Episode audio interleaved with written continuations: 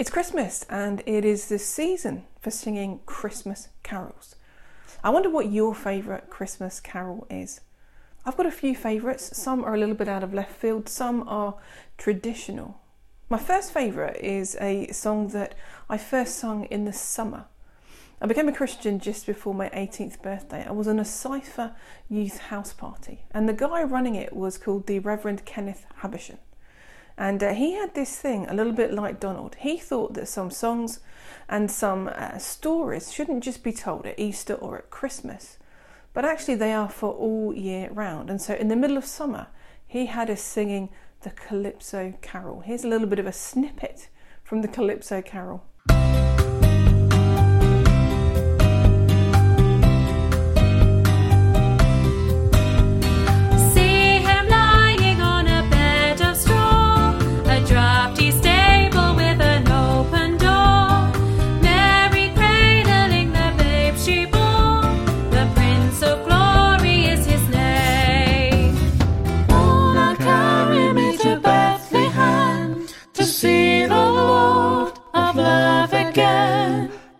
As Boaz was the stable then, the Prince of Glory when he came.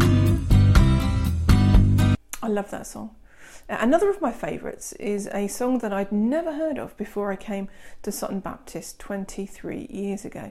And it's a song that was sung each year as the Light Years did their Light Years Christmas service. It's a song that we continue to sing and I love. It's synonymous for me with families, with nativity, with the story of Christmas. It is unto us a child is born, telling of the wonderful news of the birth of Jesus. Here's a little snippet of that. Unto us a child is born, unto us a son is given. He shall reign in all the earth, he'll be called Emmanuel. Unto us a child is born, unto us a son is given. He shall reign in all the earth, he'll be called Emmanuel.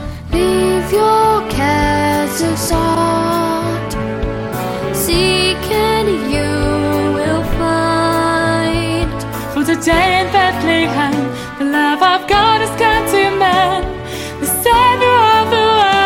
Jesus Christ.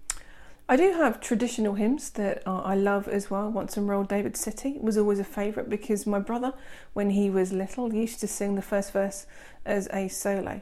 But I think my current favourite traditional hymn is O Little Town of Bethlehem. Here's a snippet from it. Holy child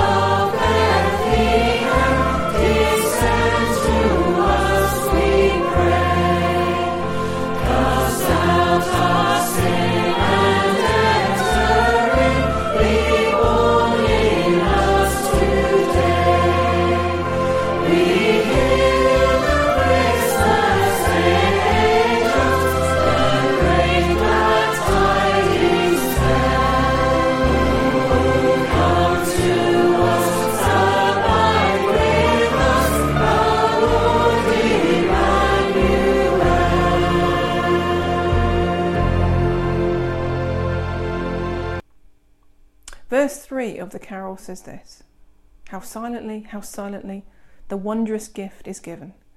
So God imparts to human hearts the blessings of his heaven.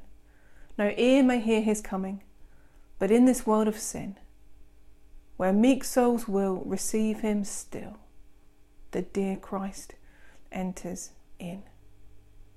I love this verse because it talks not only of the birth of Jesus, the story, the uh, account that we find in the Bible, but it applies it to us today. It talks about this wonderful gift being given.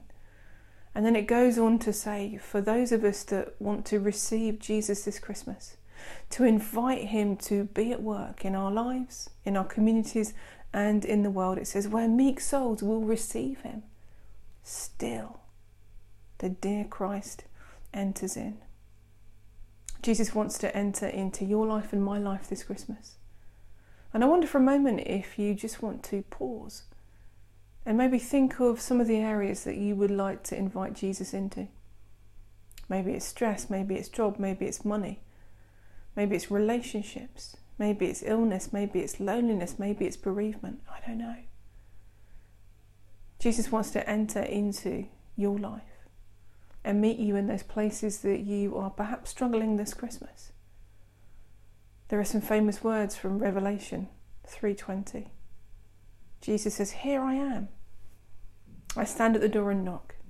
If anyone hears my voice and opens the door, I will come in and eat with that person and they with me." Jesus is knocking on the door this Christmas. He's saying to each one of us, I'm here. Invite me in. Christ wants to enter into our lives and our situations. Spend some time now thanking God for his gift, but also inviting Jesus into those areas that we struggle with.